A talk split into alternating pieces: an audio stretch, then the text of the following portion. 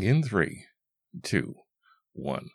Hi, everybody. Thank you for listening. Tim Anderson here, the appraiser's advocate, and we call this one, yes, good intentions do pave that freeway.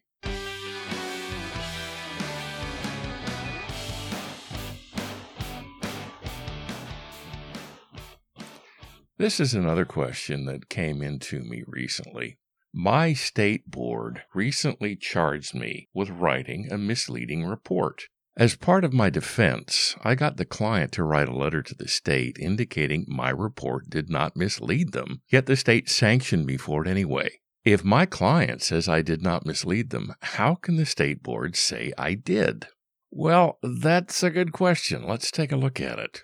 The answer to this question is one with numerous and subtle twists and turns. Let's first turn to the definition of misleading, which is, quote, intentionally or unintentionally misrepresenting, misstating, or concealing relevant facts or conclusions. Note this is USPAP's definition. It is not necessarily the definition a state board would use, since misleading, frankly, may have a definition set in state statute. Since each state's definition may vary because of this, we'll go with USPAP's definition, so we're reasoning from a common premise. Please understand it is your state's appraisal board, not your client, that determines if an appraisal is credible or an appraisal report is misleading. USPAP is the only metric by which both the client and the state board measure the credibility of the appraisal and whether the report is misleading.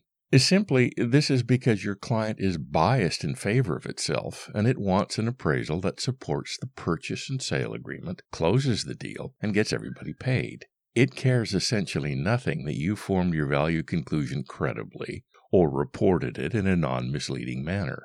Therefore, your client's opinion as to whether you misled anybody is both irrelevant and baseless. This is because 1. The client's inherent bias favoring itself, and 2. The client's complete ignorance of the developing and reporting requirements of USPAP. On the other hand, the State Appraisal Board has no bias, you hope, since one, it has no dog in the hunt, and two, by state law, it is the only arbiter of what constitutes a non-credible appraisal and or a misleading appraisal report. Again, what your client thinks of either the appraisal or the report is irrelevant because of this built-in bias. In practice, the State Board measures your appraisal against USPAP Standard 1 and the manner in which you report it against Standard 2. To do these, the state has trained investigators, not necessarily trained appraisers, whose job it is to ask the questions to determine if you did or did not follow these standards. But those investigators typically don't make that decision. Then your state board and its legal counsel, usually an assistant state attorney general, decide one, if there was a violation of USPAP and or state law, and if there was a violation, two, what penalty or penalties the board should impose. Assuming the board concludes you, indeed, have violated state appraisal statutes and or USPAP, the state board gives you, and ideally your counsel, the opportunity to tell your side of the story. Once you have done this, the state, as part of the sanctioning or punishing process, will do anything from drop the charge, not likely, to revoke your certification, also not likely.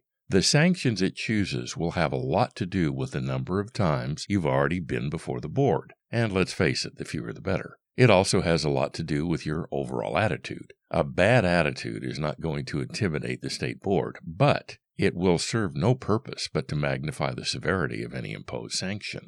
Once the state has imposed a penalty, there is no appeal from it other than to a court of law, which is the subject of another podcast, not to mention expensive and time consuming, Two facts the state board knows and may choose to exploit against you.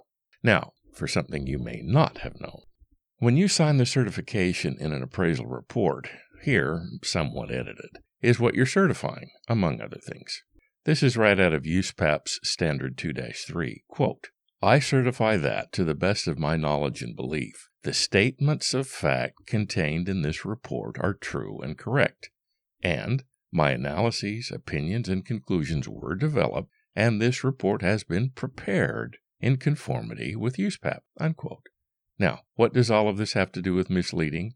All the state must do is find one instance in which you did not follow Standard 1 or Standard 2. Then, because you certified you did develop your appraisal and report congruent with these standards, despite the fact you did not, that failure, coupled with your signed certification, constitutes misrepresentation or misleading the client. Remember, Per USPAP's definition, the intentions behind your actions are irrelevant. What your client thinks of your actions is irrelevant to the state board.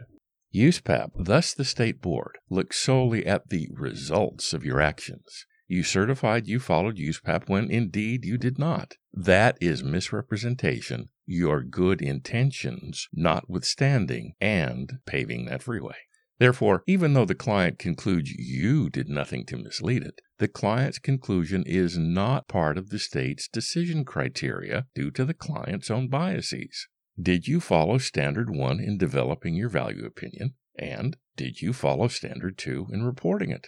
What is relevant is that when you signed the certification, you certified that you did follow them.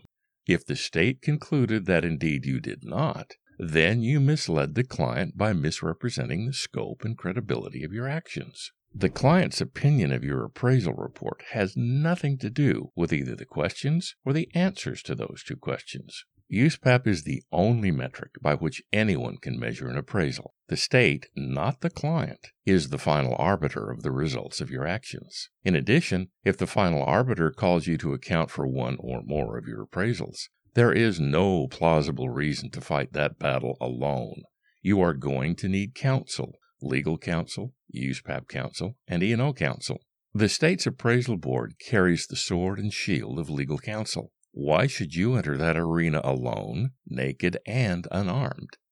When I can be of any help to you in any area of real estate appraisal, contact me, Tim Anderson, at theappraisersadvocate.com. It will be an honor to consult with you.